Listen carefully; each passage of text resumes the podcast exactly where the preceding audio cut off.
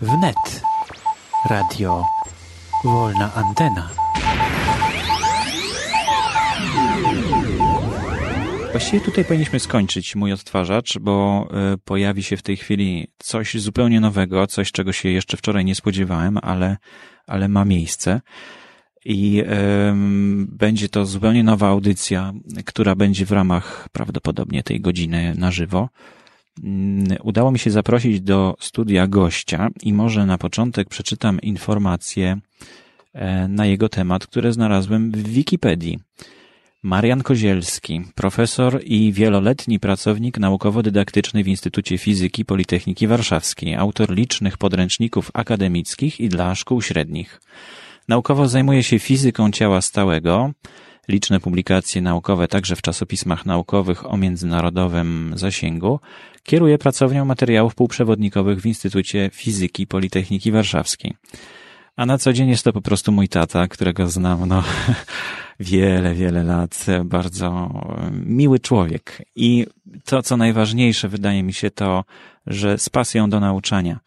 Ja chodziłem na jego wykłady, będąc jeszcze w szkole średniej, bo później na Politechnikę nie trafiłem, nie trafiłem w jego ślady ale na tych wykładach no, zarażał, zarażał pasją do fizyki. Wiele osób mówi, że e, ja z fizyki to miałem trójkę. Ja miałem czwórkę albo i piątki nawet. Dzięki temu, że właśnie tata był w stanie mnie zarazić tą pasją. Witam, panie profesorze. Cześć. No właśnie takie spotkania e, planujemy tutaj w studiu, e, bo sporo jest takich informacji, które docierają do nas, e, niestety przebijają się z trudem przez te polityczne i sportowe informacje, ale jakoś docierają. My mamy nadzieję tutaj je wyciągać. I takie informacje jak to krótsze dni przez trzęsienie ziemi w Chile właśnie, które tutaj już, o, o którym wcześniej wspominałem, zaczynają nas straszyć naukowiec e, z należącego do NASA Jet Propulsion e, Laboratory Richard Gross oszacował, że trzęsienie mogło zmienić rotację Ziemi. Wykorzystując do obliczeń model komputerowy, ustalił wraz z kolegą, że trzęsienie powinno skrócić ziemski dzień o około 1,26 mikrosekundy. Gross obliczył, że wstrząs Ziemi powinien zmienić oś Ziemi, czyli oś obrotu planety o około 8 centymetrów. Oś Ziemi to linia prosta, wokół której nasze i tak dalej, i tak dalej. Tutaj następują jeszcze e, szczegółowe bardzo dane. E, nachylenie osi Ziemi względem ekliptyki wynosi około 23,4 stopnia, maleje około o 13 dziesięciotysięcznych, czy nawet więcej stopnia na rok. Zmienia się ono cyklicznie w ciągu 40 tysięcy lat w zakresie od 21,58 setnych do 24,36 e, setnych. Jeśli nachylenie się zmniejsza, no to wiadomo, dzień się wydłuża, skróca i tak dalej, skraca. E, no to bardzo proszę, jakiś komentarz. Co, co ty o tym sądzisz? Czy to rzeczywiście tak jest, że, że grozi nam jakieś skrócenie dnia? Znaczy, y, te dane, które tutaj podałeś, świadczą y, same za siebie i widać wyraźnie, że to nie ma większego znaczenia, bo jeżeli 6 centymetrów porównamy y, ze średnicą Ziemi, która jest około 12 tysięcy kilometrów, no to, to widzimy, jaka, jaka, jaka to jest skala, prawda? Tak samo te, te mikrosekundy, to też nie mają właściwie żadnego praktycznie wpływu na rok, mikrosekundy. Więc proszę sobie wyobrazić. Mikrosekunda, czyli to jest jedna milionowa, tak? Sekunda. Yy, mikro to jest jedna milionowa, dobrze powiedziałeś, mhm. tak, 10 do minus szóstej sekundy. Yy, milisekunda to jest 10 do minus trzeciej, czyli to jest jedna tysięczna, a mikro to jest 10 do minus szóstej. Yy, no ale, no właśnie. E, czyli w mianowniku mamy jedynkę z sześcioma zerami, a w liczniku jeden. Czyli taki ułamek, o taki ułamek się zmniejszy, powiedzmy, jeżeli to jest. Ale ciekawsze może jest co innego.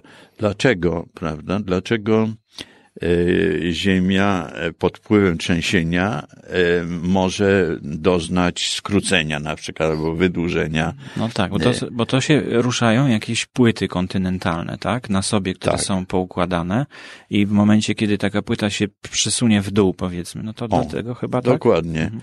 Dokładnie tak jest. Z tym, że to trzeba tak powiedzieć, że mechanizm tego polega, zupełnie jest identyczny, tylko że w innej skali oczywiście, jak y, wirująca tancerka.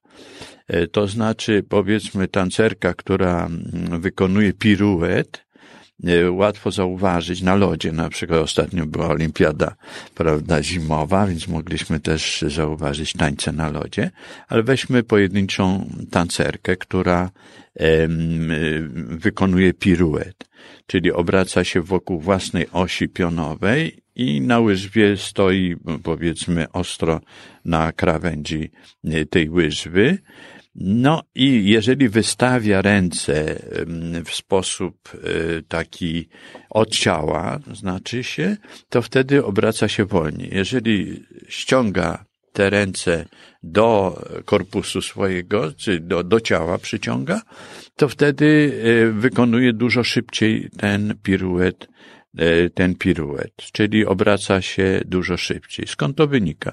No, zasady zachowania momentu pędu. To znaczy, cały moment pędu jest zachowany i, i jest jednakowy, ale na moment pędu składa się e, rozmieszczenie masy, w zależności od tego, w jakiej odległości te masy są od osi, od osi obrotu i prędkość kątowa. Więc jeżeli rozmieszczenie masy jest bliżej osi, czyli moment bezładności jest mniejszy, to prędkość kątowa jest wtedy większa, szybciej się obraca. Jeżeli ona oddala ręce, to zwiększa moment bezładności, czyli rozmieszczenie masy jest dalej od osi, prawda?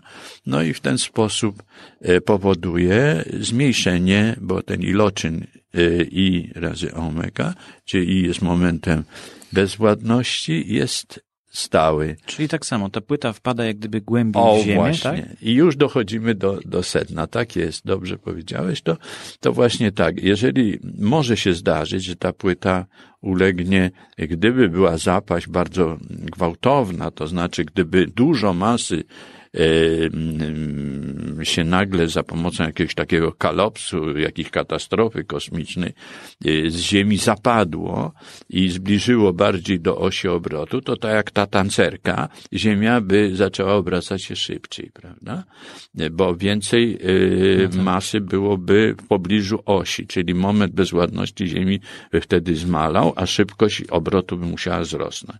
I na odwrót, jeżeli by powodowało wypiętrzenie tych mas e, dalej, e, znaczy się roz, rozmieszczenie ich pod wpływem tego trzęsienia ziemi, e, tych płyt na zewnątrz, na, tak, zewnątrz, na, wypiętrzenie na zewnątrz ziemi. No. no. to wtedy by nastąpiło spowolnienie. No ale, ale, właśnie z takim wypiętrzaniem mamy na, do czynienia na co dzień, tylko z naszej perspektywy, no te miliardy lat, które mijają dla Ziemi błyskawicznie, bo przecież cała Ameryka Południowa i Północna się przesuwa w kierunku zachodnim cały tak. czas, prawda? I dla dlatego są te ruchy tektoniczne, no które tak, tam. Ale same płynięcie e, tych kontynentów e, na powierzchni, jak gdyby, planety, to w małym stopniu wpływa na moment bezładności, e, bo Ważna jest odległość tak, właśnie radialna do środka, do osi, do osi obrotu Ziemi. No to Jeżeli... mam nadzieję, że, że już to, to chyba jest skala, no bo taka płyta jest malutka, prawda? W porównaniu z Ziemią. Tak, tak te 8 tak, centymetrów, tak, które się dokładnie. przesunęła oś Ziemi, no to w, w skali m, tych,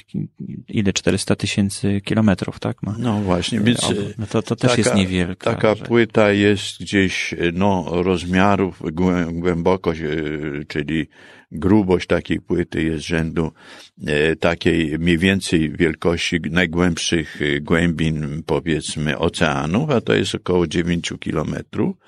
Więc jeżeli ktoś e, kiedyś takie porównanie dał, gdybyśmy zmniejszyli Ziemię do wielkości jabłka, to wody, które są na, w oceanach, warstwa wody, gdyby ją jeszcze równomiernie rozmieścić na powierzchni Ziemi, no to by była tak jak skórka tego jabłka w stosunku do całego jabłka, czyli rozmiary są w tej proporcji prawda? Czyli no tak. widzimy, że, że te płyty wprawdzie wpływają, ale, ale w minimalnym stopniu ich rozmieszczenie, czyli one o, o, o parę tam kilkanaście centymetrów, czy nawet o, o kilka metrów yy, zapadną się, czy coś, to w porównaniu z promieniem Ziemi który jest kilka tysięcy No to ja podejrzewam, że to znaczenia. można porównać również do tego, jak stoi lokomotywa na stacji i ktoś ją próbuje, próbuje kopnąć na przykład w o, bok. To o tyle się przesunie ta lokomotywa, tak jak...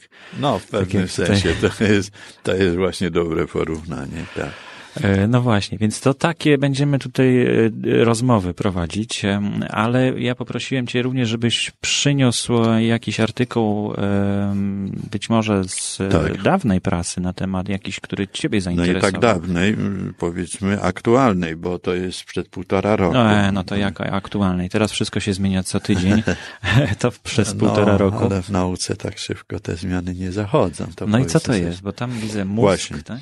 Mózg objaśniony to jest tytuł artykułu ze świata nauki z listopada 2008, czyli to jest aktualny e, artykuł e, z nowości naukowych, można to tak powiedzieć. No ale temat, temat e, jest fascynujący, bo proszę Państwa, sytuacja wygląda obecnie w nauce w ten sposób, że nauka zaczyna sięgać do coraz bardziej zjawisk, które dotychczas były owiane i są do dzisiaj jeszcze tajemnicą, olbrzymią tajemnicą i narosło mnóstwo mitów na tym tle i tak dalej. Mianowicie chodzi mi o zagadnienie świadomości. No ale tutaj dotykamy e, bardzo, bardzo istotnych, e, światopoglądowych nawet. No i filozoficznych. Re, reperkusji, tak, i filozoficznych, tak. No i, i, i oczywiście, ale sama, sama idea, E, badań właśnie świadomości jest fascynująca. Poza tym, e, znaczy swojego czasu, nie tak dawno. No bo, ale tak naprawdę co to jest świadomość? Czy to jest jakiś przepływ prądu w mózgu, czy, czy to no jest właśnie, przepływ e, krwi? No krew chyba z tym nie ma nic wspólnego, tak? Jak właśnie, więc można podejść do świadomości jako do zjawiska całkowicie duchowego i powiedzieć, że to jest dusza człowieka. No dusza. właśnie. No i tak, tak się podchodzi dotychczas wielu filozofów i E, raczej fideistycznych. Natomiast e, ci, którzy twardo, że tak powiem, stąpają po ziemi, e, to wszystko odnoszą do mm, przyrody, prawda, że że to jest zjawisko przyrodnicze, zjawisko fizyczne. Jeżeli to jest zjawisko fizyczne, to daje się badać narzędziami fizycznymi. Jest to trudne zagadnienie, niewątpliwie i jak na dzisiaj nierozgryzione, że tak powiem, ale tym bardziej fascynujące, gdyż można za pomocą właśnie podobnych metod, które się stosuje w fizyce, prawda? No, oczywiście bardziej precyzyjnych tutaj, bo to trzeba dotrzeć do całego szeregu, a może porównywalnie precyzyjnych, bo niektóre metody badawcze fizyki dzisiaj y, są fantastycznie precyzyjne, prawda? No ale tak czy owak wróćmy do samej idei, do, do tego, o co tu właściwie chodzi. Więc nie tak dawno Crick, y, ten y, odkrywca kodu genetycznego, który dostał Nagrodę -hmm. Nobla, jeden mhm. z czterech właśnie fizyk, Crick, razem z Watsonem w latach 50. XX wieku otrzymali za odkrycie właśnie e, tej podwójnej heliksy, prawda, kodującej właściwie życie, czyli można powiedzieć, że w pewnym sensie przyczynił się do odkrycia tajemnicy życia na Ziemi i nie tylko na Ziemi, bo prawdopodobnie i na innych planetach w podobny sposób życie jest zakodowane. No i on właśnie wysunął tak zwaną fascynującą hipotezę, tak, e, taką zdumiewającą, o tak ją nazwał, zdumiewająca hipoteza, na razie jako hipotezę, że cała nasza świadomość, czyli różne nasze nastroje, różne odczucie muzyki, odczucie piękna, odczucia e, innych jakichś wrażeń, e, wszystkie wrażenia, cała nasza świadomość jest właściwie niczym innym jak grą elektrycznych impulsów w mózgu. Czyli można powiedzieć bardzo popularnie, prawda, grą e, impulsów, czyli tańcem jakichś właśnie e, neuronów. No tak, ale co je wzbudza? Co, co powoduje, że, że no więc... powstaje taki impuls? Bo wiadomo, że jeśli e, że, że myśl już jak się przemieszcza, tak? Że przemieszcza się powiedzmy tak jak samochód, tak? Czyli tak jak prąd. Ale co powoduje, że ktoś tam wsiada do tego samochodu i nim jedzie. Prawda? No, dla nas e, powiedzmy e, jest najbardziej interesujące to, że co się dzieje w mózgu właściwie, kiedy widzimy, na przykład, kiedy widzimy, prawda? Na czym polega widzenie? No, no. Czy na przykład komputer widzi się, czy, czy, czy, czy odczuwa cokolwiek? Na pewno nie, prawda? Ale organizmy żywe no właśnie, są. Czy świadomość to... jest przypisana materii, czy? No więc to jest ten odwieczny problem filozoficzny, mhm. prawda? I często się przeciwstawia ducha materii. Tymczasem z punktu widzenia właśnie współczesnych badań można powiedzieć, że duch i materia to jest właściwie to samo, czyli właściwie wszystko jest materią, łącznie z y, tymi, y, tymi zjawiskami duchowymi. No ale E, to jest taki wstęp, który ja chciałbym zrobić e, do tego artykułu właśnie, bo e, można tak powiedzieć, że ten artykuł właśnie zajmuje się tym zagadnieniem. Już powiedziałem, który to jest świat nauki, który to jest numer świata nauki z listopada 2008 roku na stronie 30 jest artykuł zatytułowany Mózg objaśniony. No i to będziemy musieli chyba coś zmienić, bo e, już widzę, że się nie będziemy mieścić z no tymi... Przepraszam e, z tymi naszymi audycjami. Zrobimy tak, że e, to, o czym rozmawiamy w studiu, będzie miało Was zainteresować, a jeśli ktoś się zainteresuje, to w internecie dosłucha sobie reszty. I za chwilę, albo dzisiaj, albo jutro, pojutrze umówimy się. Ja e, nagram dokładnie całą rozmowę na temat tego zagadnienia. Umieścimy ją w internecie i kto chce, to zapraszamy. Będzie mógł posłuchać. A na razie dzisiaj musimy się już pożegnać. No bo czas. Na tak, tak, niestety czas an wolnej anteny jest ograniczony do godziny. E, ja i tak przekroczę ten termin, bo już jest za półtorej minuty, a utwór, który przygotowałem na koniec ma dwie minuty. Także pożegnam się tylko z moim tatą na antenie. Marian Kozielski, profesor Politechniki Warszawskiej, był dzisiaj naszym gościem. Ja nazywam się Borys Kozielski. Jeśli macie ochotę do mnie napisać w jakiejś sprawie, borysmałpapodcast.pl to jest adres do mnie. Nie uruchamiam tutaj Skype'a, bo okazuje się, że jakoś nikt nie chce pisać, więc piszcie na razie na e-mail. Jeśli e-mail będzie zasypywany wiadomościami, to wtedy pomyślimy o Skype'ie. Nauka XXI wieku. Tak się umówiliśmy przed chwilą e, z panem profesorem, czyli z moim tatą. Profesor Marian Kozielski będzie naszym gościem przez, e, mam nadzieję, dość dużo tygodni i będziemy omawiać e, różne odkrycia, różne fascynacje, różne ciekawe artykuły, które pojawiają się w kolorowej prasie naukowej, popularno-naukowej. Takie rzeczy, które ciekawie jest e, zgłębić troszkę bardziej niż to mm, te czasopisma czasem podają. Chociaż niektóre artykuły są bardzo szczegółowo tutaj opisywane, to znaczy zjawiska są często bardzo szczegółowo opisywane i wyczerpująco. E, I dzisiaj, e, ponieważ to jest pierwsza taka audycja, którą dokańczamy z ostatniego czwartku, to będziemy mówić o artykule Mózg objaśniony e, z, ze świata nauki, tak? To jest świat nauki sprzed półtora roku. Dokładne informacje znajdziecie w notatkach do dzisiejszej audycji. Zrobię zdjęcie też tej okładki, żeby można było łatwiej trafić. Autorem jest Gero Mizen Big. Big, tak? Mhm. E, ja jeszcze tylko przypomnę, że audycje Nauka XXI wieku będą miały dwie części. Pierwsza część będzie odbywać się e, w czwartki w audycji na żywo po godzinie 9.30 w radiu wnet, a ciąg dalszy, który będziemy nagrywać już jako podcast, będzie można sobie potem odsłuchać ze stron internetowych Radia Wnet i pobrać do swojego komputera, do swojego odtwarzacza oczywiście, bo to przecież będzie podcast. No więc może y, przypomnijmy, już rozmawialiśmy o tym, że y, artykuł dotyczy tego, w jaki sposób powstaje świadomość. Mówiliśmy o tym, skąd się bierze ta świadomość jak jest, jak jest transportowana myśl, tak? No, niedokładnie, ale mm, coś w tym rodzaju. To znaczy, y, artykuł y, tutaj y, stanowi pewien, znaczy się praca Mizenbyka, który napisał ten artykuł jednocześnie, opublikował pracę naukową.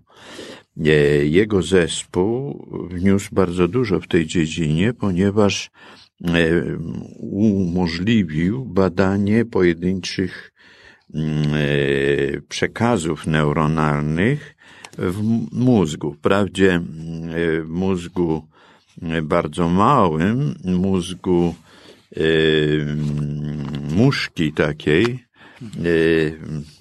tym niemniej właśnie od tego trzeba zacząć, żeby objaśnić bardzo skomplikowany mózg człowieka, to najpierw trzeba znaleźć jakieś dużo bardziej prymitywne mózgi, właśnie tak jak mózg, mikroskopowe mózgi muszki, których zasada działania na pewno w dużej mierze jest podobna do fragmentów y, działania ludzkiego mózgu, prawda? Bo my jesteśmy też, jakby nie było, rezultatem, rezultatem ewolucji, a muszka stoi na niższym poziomie y, rozwoju. Tym niemniej jest wdzięcznym polem do badania ze względu na właśnie swoją prostotę. Jest bardzo trudno no ale taka muszka ma przecież całą masę zadań. Ten mózg musi wykonać całą masę zadań i trudno sobie wyobrazić nawet urządzenie, które miałoby tak dużo zadań do wykonania, prawda? Musi przede wszystkim, no nie wiem, E, wyczyścić skrzydełka, tak? Musi znaleźć pożywienie, musi zreprodukować się, musi, musi przetrwać przed tym, przed taką muchołapką, musi właśnie, prawda? I to wszystko sprawnie wykonuje. E, I, I to są wszystko działania, które trudno byłoby nawet opisać e, w jakimś programie komputerowym, a co dopiero stworzyć mechanizm tak mały i, i właśnie jakieś centrum informacji, centrum nerwowe, które będzie tym kierować. Tak. E, znaczy zasadnicze zagadnienie to jest zagadnienie objaśnienia, w jaki sposób powstaje świadomość, prawda? A to jest bardzo ogólne i bardzo trudne, o tym mówiliśmy już zeszłym razem. Natomiast e, tutaj próbujemy, znaczy próbują naukowcy, którzy badają te, e, te zagadnienia, objaśnić na początek jakieś drogi właśnie nerwowe i do tego stopnia, że ten artykuł umożliwia e, też e, śledzenie, e, znaczy artykuł, czyli praca naukowa, która, o której króciutko ja też powiem kilka słów, bo to wynika z tego artykułu, że można właśnie za pomocą tego znaczy się metodą badania, za pomocą metody badania właśnie mm, e, neuronalnych przekazów mózgu muchy, e, znaleźć, w jaki sposób przebiegają właśnie impulsy elektryczne między bodźcem i później e, bardzo prosta obróbka w mózgu tego, y, tych sygnałów i przekazanie do y, receptorów czynnościowych. Tak? Podjęcie konkretnych działań, tak? Tak. Musi być, może to być właściwie odruch, ale, a może być i jakiś mikro, mikroświadomość tej muchy, co my na razie nie wiemy. Tym niemniej jest to duży postęp, gdyż dotychczas na przykład w mózgu, jak się badało mózg człowieka, to można było nie tylko człowieka małpy, czy, czy jakichś bardziej rozwiniętych mm, zwierząt, to e, badało się w ten sposób, dotychczas się też bada tak, że wkłada się tam igły e, w określone miejsca, bardzo takie cienkie, które potrafią zbierać sygnały, ładunki z poszczególnych neuronów mózgu. Tutaj natomiast mamy trochę inną metodę, która, e, która może doprowadzić do pewnej, że tak powiem, no, trudno powiedzieć rewolucji w badaniach mózgu, ale na pewno przy, przyczyni się do dużego postępu w tej dziedzinie. Mianowicie chodzi o to, że ja może zacytuję tutaj taki fragment z tego artykułu, w 1937 roku słynny neurobiolog, jeszcze w 1937 roku, Charles Scott Sherrington z University of Oxford, opisał pracujący mózg w sposób, który wszedł do klasycznych kanonów. Przedstawił aktywne neurony i ich połączenia jako świetlne punkty. Uśpiony mózg miał przypominać rozgwieżdżone niebo, na którym migoczą tylko nieliczne punkty, a gdy się budzi, wygląda jak droga mleczna, ruszająca w jakiś kosmiczny taniec, wyobrażał sobie Sherrington. Rychło mózg zmienia się w czarodziejskie krosna, na których miliony błyskających czułenek haftują zmienne wzory, zawsze znaczące, choć ulotne, cudowna harmonia detali. Jeszcze y, mały y, cytat.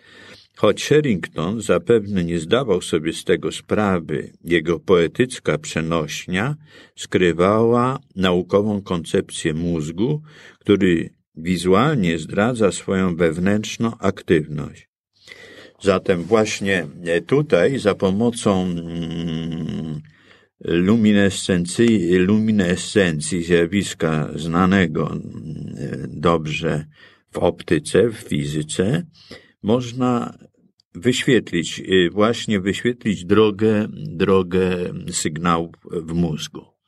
Czyli światła samochodu można zobaczyć, tak jakby, tak? Gdyby, tak, z tym, że, mm, że, że nie trzeba stosować właśnie tych y, igiełek, tych, które właśnie, czyli sąd, które zbierają te ładunki, pokazują drogę przebiegu, tym bardziej, że e, a tutaj widzimy właściwie coś. No, ale jak zaobserwować tego Sherringtona, mhm. idei Sherringtona? A jak zaobserwować, skoro mózg jest pod pokrywą, no jest, nie, jest nieprzejrzysty, nieprzezroczysty? Czaszka chroni. No, to można odsłonić właśnie czaszkę, tylko nie u człowieka, powiedzmy, chociaż przy niektórych badaniach przy medy medycyna to robi, prawda? I u człowieka też, no wtedy, kiedy jest jakiś guz na mózgu czy coś takiego, być może, że doczekamy się z tego powodu również e, ulepszenia metod medycznych e, przy, mhm. przy badaniu mózgu. Poza tym e, można sobie wyobrazić, że to będzie świecić e, nie tylko w świecie, świetle widzialnym, ale w świetle jakiś na przykład podczerwieni, gdzie dla pewnych długości fal tkanka kostna też jest mhm. przepuszczalna mhm. dla tych promieni. No tak. Prawda? Czyli coś w rodzaju fal mózgowych, tak? To, bo to nie, jest nie, jakieś nawiązanie? To jest zupełnie co innego. No nie, to jest zupełnie co innego. Tu chodzi o to, u, o, o uwidocznienie mhm. sygnałów, jak one biegną, właśnie gdzie są pobudzane, jakiś pobudzany mhm. neuron i którędy przebiega e, droga e, pobudzenia. Czyli jednym Czyli słowem, taką muchę, jeśli e, obserwujemy jej mózg, muchy, prawda? Bo jest prostsza. I, I ta mucha nagle widzi łapkę, muchołapkę, która ma na nią spaść, tak? I wtedy tak. obserwujemy ten mózg, co tam się dzieje, tak? Właśnie. No w pewnym sensie, znaczy mucha nie tyle widzi muchołapkę, ale prawdopodobnie ona reaguje, to z tego wynika, przeczytania tego artykułu, że ona reaguje na zmianę oświetlenia. To znaczy, jeżeli nagle cień, w cieniu się znajdzie oko muchy, to ona natychmiast reaguje ucieczką. Bo tak przy okazji to mucha zupełnie inaczej widzi. Ona nie widzi przede wszystkim kolorowych obrazów, widzi czarno-białe, to jest pierwsza rzecz, a poza tym widzi taką ciekawą szachownicę. Ja pamiętam na jakimś filmie dokumentalnym oglądałem, że to są takie e, czarno-białe pola składające się z takich sześcianów, takich plastrów miodu. E, nie takie sześcianów, tylko oczy, sześciokątów. E, oczy. Tak, tak, tak postrzegają tak. właśnie. To prawda. I teraz, co jest ciekawe, właśnie w tym artykule, że właśnie ten Mało, że znaleziono właśnie tą drogę przejścia, ale później jeszcze skontrolowano przejścia sygnałów y, w neuronach u muchy, ale później jeszcze spróbowano e, coś innego zrobić. Mianowicie e, zastymulować, e, ponieważ mało, że te komórki świecą, nerwowe, które są specjalnie preparowane zresztą. E, znaczy nie tyle same komórki, ile właśnie substancja, e, która e, występuje w genach, w tym kodzie genetycznym, genach, że on, te, te geny kodują właśnie substancje, białka, o, mające możliwość świecenia. I o to chodzi, że, że, że właśnie wtedy, jeżeli się przemieszcza ten sygnał, to i przemieszcza się e, również ta substancja, która jest właśnie kodowana. Ale to zaraz, to mucha ma zmieniany kod genetyczny po to, żeby wytwarzać właśnie takie białka, które mm, świecą tak generalnie? Nie, nie tyle kod genetyczny, ile jest zasilana jak gdyby białkami, które nie, no właściwie tak, y, chyba masz rację, bo ja tutaj nie, nie doczytałem tak dokładnie, ale wydaje mi się, że właśnie, że tak jak ty mówisz, to znaczy, że sam kod genetyczny jest tak y, przestawiony, że ona y, wytwarza w neuronach białka, które świecą, mhm. dają luminescencję pod wpływem impulsów elektrycznych, co jest, na, reagują na zmienny potencjał świeceniem. Mhm. I dlatego można y, przebadać właśnie drogę y, tego świe, świecącego, nieświecącej. To się nazywa nawet y, tutaj została zaproponowana taka nowa nazwa optogenetyka że to powstaje jak gdyby nowa nauka, zupełnie coś zupełnie nowego, mianowicie za pomocą metod genetycznych próbuje się uwidocznić drogi, drogi sygnałów elektrycznych w mózgu. I ja jeszcze zacząłem mówić właśnie o tym, że efektem jeszcze dodatkowym było to, że próbowano sprawdzić, czy rzeczywiście mucha reaguje właśnie na ten przepływ tych, tych, yy, w jaki sposób reaguje, prawda? Mhm. Na przepływ tych yy, neuronów, e, tych sygnałów neurona. Więc yy, okrutnie postąpiono, ale odcięto muszę, odcięto mózg, ten główkę mhm. odcięto, i y, okazuje się, że można było pobudzić światłem, światłem lasera ruch muchy, czyli y, jak gdyby, ponieważ ten przekaźnik został już zbadany, przekaźnik, który występuje w mózgu, więc zamiast tego y, przekaźnika w mózgu zastosowano impuls światła laserowego. I okazało się, że za pomocą lasera można było pobudzić muchę do e, odskoczenia, do mm, zmiany swojego położenia. Zatem e, tu pisze, z satysfakcją stwierdziliśmy, że muchy obu odmian zrywały się do lotu pod wpływem światła lasera. Czyli nie tylko te, które miały mózg, więc żeby sprawdzić, że to, to światło lasera e, stymuluje ruch poprzez nerwy, to właśnie odcinano tą, tą główkę. Oj, okrutne. okrutne, tak, ale, ale rzeczywiście no, był no, to ale, dowód ale na- któż z nas w dzieciństwie nie obrywał tam nóżek? no, dobrze, a teraz jeszcze tu jedną rzecz chciałbym mm, zwrócić uwagę na jedną rzecz. Mianowicie jest w tym samym artykule pokazane, w jaki sposób rozwijała się ta dziedzina wiedzy. Jest Oktogenetyka, historia. tak?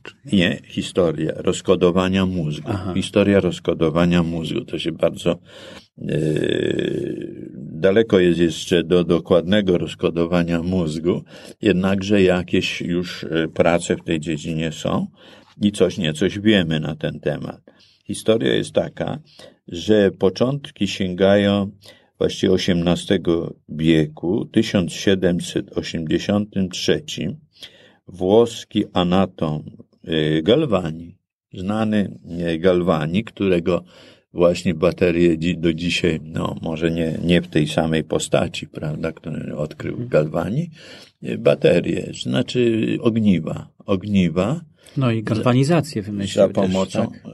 No i, i dlatego. No, tak. tak, on był bardzo wszechstronny i yy, poruszał nogę martwej żaby za pomocą stymulacji elektrycznej. To było pierwsze, pierwsze właśnie yy, działanie w tym kier- w kierunku rozkodowania mózgu, można powiedzieć. No i na filmach widzimy, że do dzisiaj w amerykańskich szkołach się wykonuje takie doświadczenie.